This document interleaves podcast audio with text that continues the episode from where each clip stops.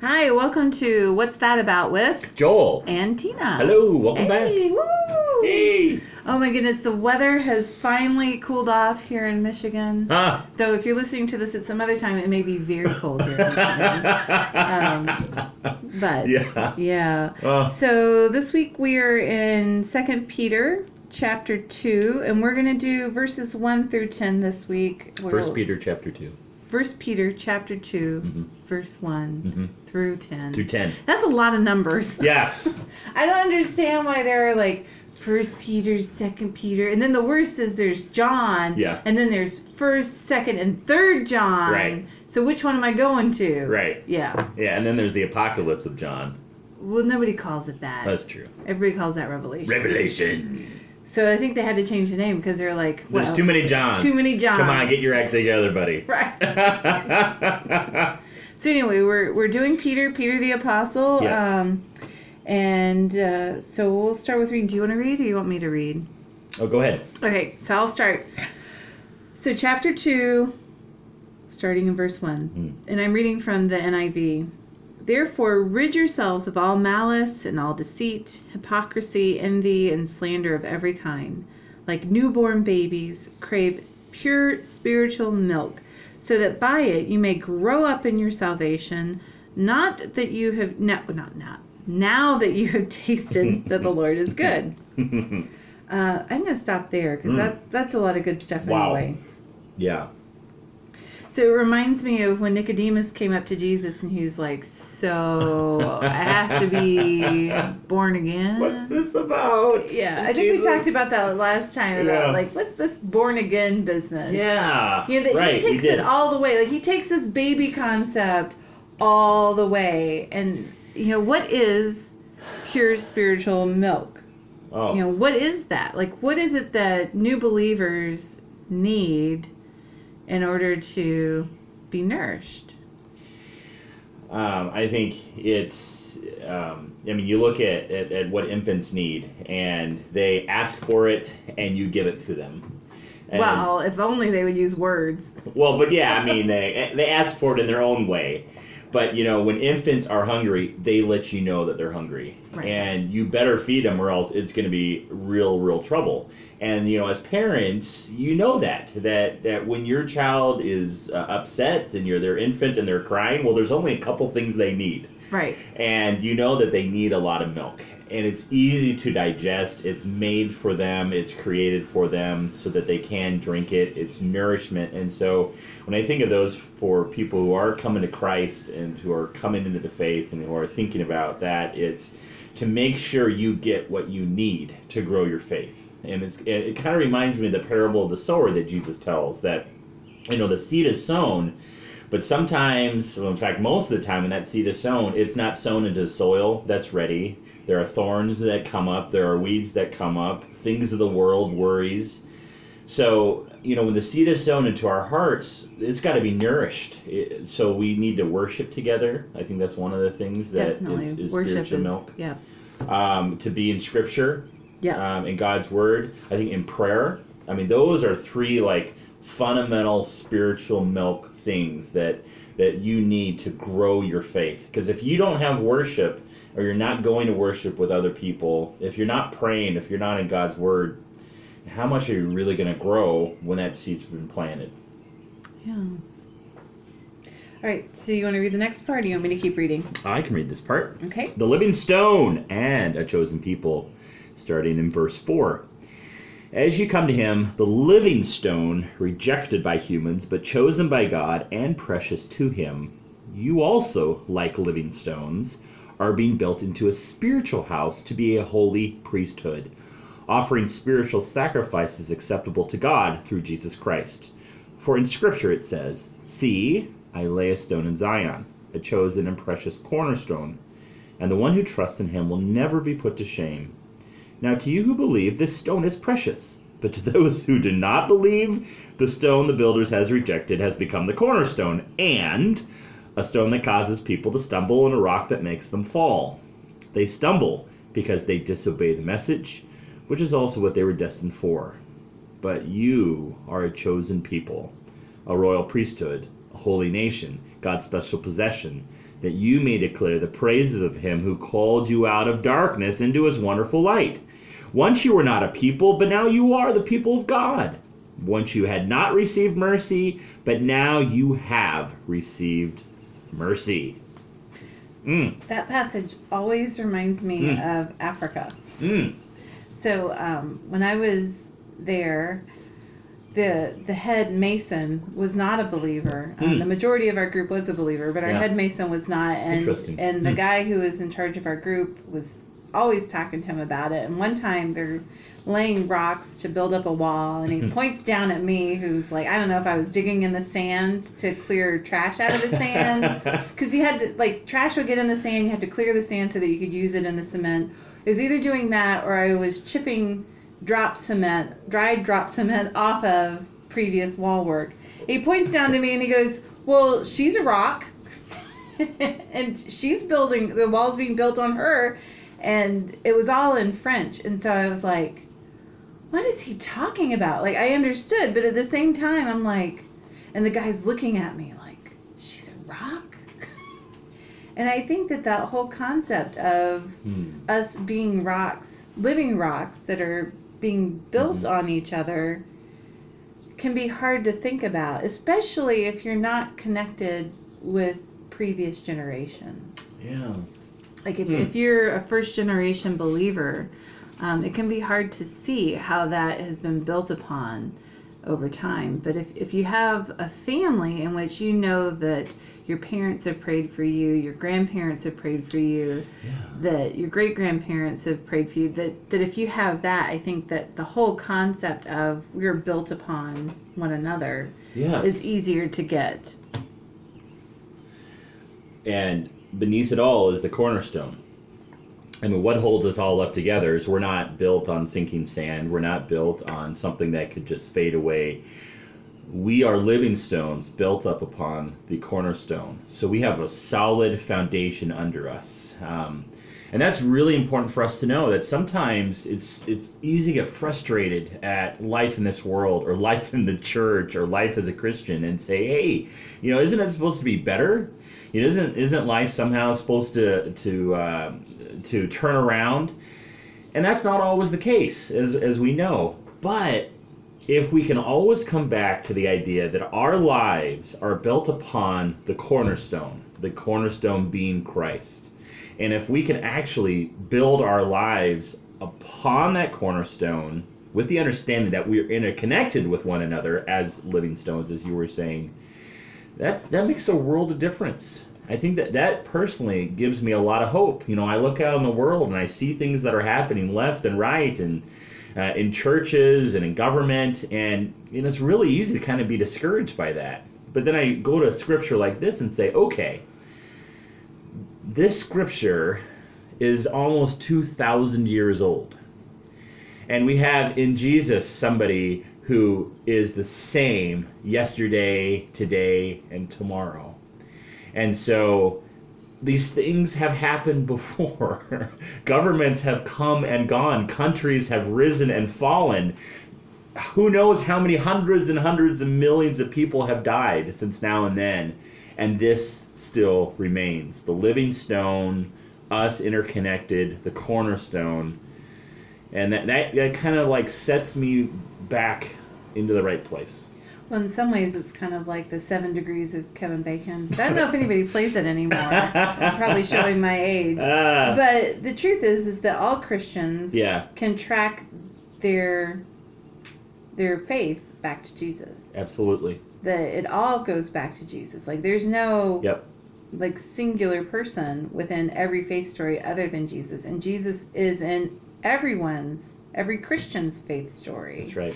which is really kind of amazing that it doesn't matter if you know you're the first one in your in your life that none of your friends are believers none of your family is believers the truth is is that you have access to that cornerstone that you are building upon it and that you may be starting a new house and you may be starting a new life but Mm. you still have that same foundation some people have been built upon by many many others but some of us start right at the the foundation level and the thing that i like you you say that this is 2000 years old but there are passages from isaiah and from the psalms which could put it closer to like 3000 years old um, yeah. that Right. the the idea of the cornerstone has been a part of our faith since before Christ even came. Um, I won't say before Christ was because Christ was before the world began. Right. Exactly. So let's But get that's that right. probably its whole own. What's that about? But you know, you know, what about this whole Isaiah passages? Why is it that Isaiah talks about um, laying a stone in Zion and a Mm. stone that causes people to stumble and a rock that makes them fall? I mean, do we know what that's about? I, I think we, we can say, I mean, we can look at it from our, our perspective, you know, from from this era, and we can say that that it really does boil down to who Jesus is, and that has never changed and it never will change. And sometimes where we get in trouble is where we try to forget that, or we say, well, you know, we've got these other things going on that we've got to figure out in the world, and we kind of wander away, and so that becomes an issue. So I think this passage from Isaiah reminds us that we need to have our faith dead center on Christ. That if anything else is the cornerstone other than Jesus, it's not going to work. And sometimes that means that we stumble over Jesus. Right. It means that we're on our way to doing something else. Something that might be good, something that might be just, something that might be right in our own eyes. And we stumble over Christ because we've forgotten about him. Hmm. We've maybe taken him for granted. And you know, that's that's really easy to do. It's really easy to say, "Okay, Jesus, yeah, I believe in you and you're great. I'll see you later." and we go off to do something else and we stumble and it doesn't work and it may or it doesn't turn out the way we want it to because we've left Jesus behind. We haven't centered ourselves on that cornerstone and what we're to be as God's people. And so, you know, that cornerstone, it can be good and it can be bad depending on how it functions. Mm-hmm. You know, if, if it's sitting there and there's not a house built on it, man, you could run right over that. I mean, that, that's not going to go very well. No. And so it's a reminder to us that it can. That's the thing that's not going to move. That that is set in the rock. That Yes. there is no changing who Jesus is and who he's going to be. What happens is we change. And that is where you know we need to be really paying attention. I think it also kind of points to the idea of you can't have your foundation on Christ and Oh yeah, sure. that Yeah, it's not Christ and family or Christ Yeah. and career or Christ and whatever it may be. That Yeah. if, if if your foundation is on anything other than Christ, all of those things that you've built upon will crumble. They're gonna fall away. They're gonna disappoint. They're gonna not live up to what you need it to be because I mean, and, and I've experienced that personally. That if you put your faith in anything, um, sorry, there's someone at the door. Hold on, just a second. Sorry about that. Uh, you know, you Things live in a, you live in a neighborhood. You you uh, have neighborhood kids do neighborhood things. So anyway, um, but I was talking about the idea that if, if you build your life on anything that is something other than Christ, right. Can't do it. then it's not going to last. It's just not going to work. Um, We want it to work. we want it to, and it's not that those things aren't good. Right. Uh, it reminds me of that that passage that you know seek the kingdom of God first, and all Mhm. these things will be added to you. Right. That if you seek the world, Mhm. you won't gain God. Mm-mm. But if you seek God, all the things of the world that you need will be given to you, and and Family, that's not necessarily love, jobs, whatever. Because God knows what we need. I mean, that's a huge part of Scripture. We read that in the Sermon on the Mount in Matthew that that God knows what we need. He He knows that we need food. He knows that we need clothing. He knows that we need shelter. That we need to support ourselves and our family. God knows that, and so God provides it. But if we seek that first, that's where we get in trouble because that could own us And if we seek God first, and it's only God, and Christ is the center, Christ is the cornerstone, then we say, okay, God, what now? What? What door are you going to open? How do you want me to be faithful? What does it look like for me to follow through on what you're calling me to do? And then you don't get kind of in that troubled place where you're trying to lay two cornerstones down. I mean, you can't do that, right? I mean, you Right. can't have two cornerstones because you'll have a tilted foundation. You have one cornerstone. You have one found one thing that you set your foundation upon. Because if you have two, it's going to wreck the whole thing. So I want to go back into an earlier part of that passage. Um, in verse 5, it says that we're offering spiritual sacrifices acceptable to God through Jesus Christ. What are your thoughts on what is a spiritual sacrifice? Don't think too long. Don't think that we got lost again. Well, I think uh, things like mercy, things like grace. You know, it's uh, things that, that we give to God out of our spirit. So it's drawn back into the fruit of the Spirit that we read in Galatians. The fruit of the Spirit is love, joy, peace, patience, kindness, goodness, faithfulness, gentleness, and self control. So it's returning that back to God. Um, it's uh, recognizing that the very things that are acceptable to God are the gifts that we've been given. And, you know, what does Jesus say? He goes, you know, I desire mercy, not your physical sacrifice. I desire mercy. Go figure out what that means. Well, you know, when if if Jesus says to us, "Go figure out what that means," yeah, that's probably an important thing to do. It probably is. Yeah. So I, I think a spiritual sacrifice is where we offer up our spirit to God. Uh, we offer up our very selves, the core selves to God, not just going through the motions, not just saying, "Hey, I'm gonna go to church because that's what I'm supposed to do," but actually bringing yourself, your true self, to worship. It reminds me of this uh, story that I heard from someone before. We were talking about tithing, Mm-hmm. and there's a big thing now where you can tithe by having an automatic debit Yeah. that yeah. it will just automatically. right. And she was a firm believer that you shouldn't tithe that way because you become disconnected Yeah, it's from kind of like a bill. I mean, yes, right. I mean, honestly, that you're offering Yeah. to the the church Yeah, it's just a- is, is another bill right. And and I know and I think that that's the way that we can get about all sacrifices. That Hmm. Sure. you know, I think it's much easier to say, "Oh, well, so and so did me wrong. I'm just going to stay mad at them," as opposed to the sacrifice of what do I need to do to make it right. Even if we're in the wrong or if we're in the right, like that doesn't mean that you get a pass. Um, Well, and again, Jesus says, "Hey, if you're, you know, you're in church and you're standing in line, ready to give your sacrifice, and you think to yourself, you know what, there's something that I have against somebody." Jesus says, "Go take care of that." yeah. And he doesn't say it the other way around. If somebody has done something against you, it's if you. I mean, it's it's really fascinating. Um. So, uh, yeah. Well, I think that that whole idea of the spiritual sacrifice is something that we don't spend a lot of time practicing as a as a whole within our culture. Mhm. Um, I think if we did, it, things would look a little different. But What do you think that is? What's that about? the why we don't sacrifice? Yeah. Well, you know, it could have something to do with legacy that Hmm.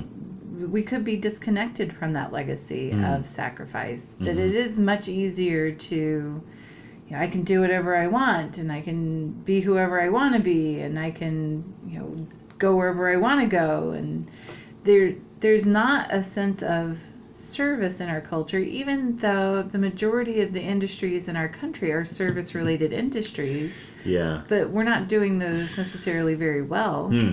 You know that people are in service industries because that's where they can get a job, not because they want to serve people. And um, you know, we Yeah. recently went on a vacation, and there were several different restaurants that we went into, and there were some that we went into, and we're like, that woman is a professional They're gifted for the waitress that that she is very good at what she does Yeah. and there were others that were like. This kid is just here because they're home on vacation and you know they have no clues to what they're doing in regards to helping people out and i think it takes work And I don't know that we're willing to put in the work that spiritual sacrifice calls for. Because in order to put in that work, it means that you're going to get it wrong sometimes. And you're going to give up something of yourself or give up something that you don't necessarily want to give up. Mhm. And those things aren't necessarily easy. Yeah. We like to be comfortable. And spiritual sacrifice makes us uncomfortable in our spirit sometimes because we have to say, well, guess what? Spirit, we can do better. We can do differently. We can. We can do different. So let's take a look at the, the end before Okay. we, we close up today.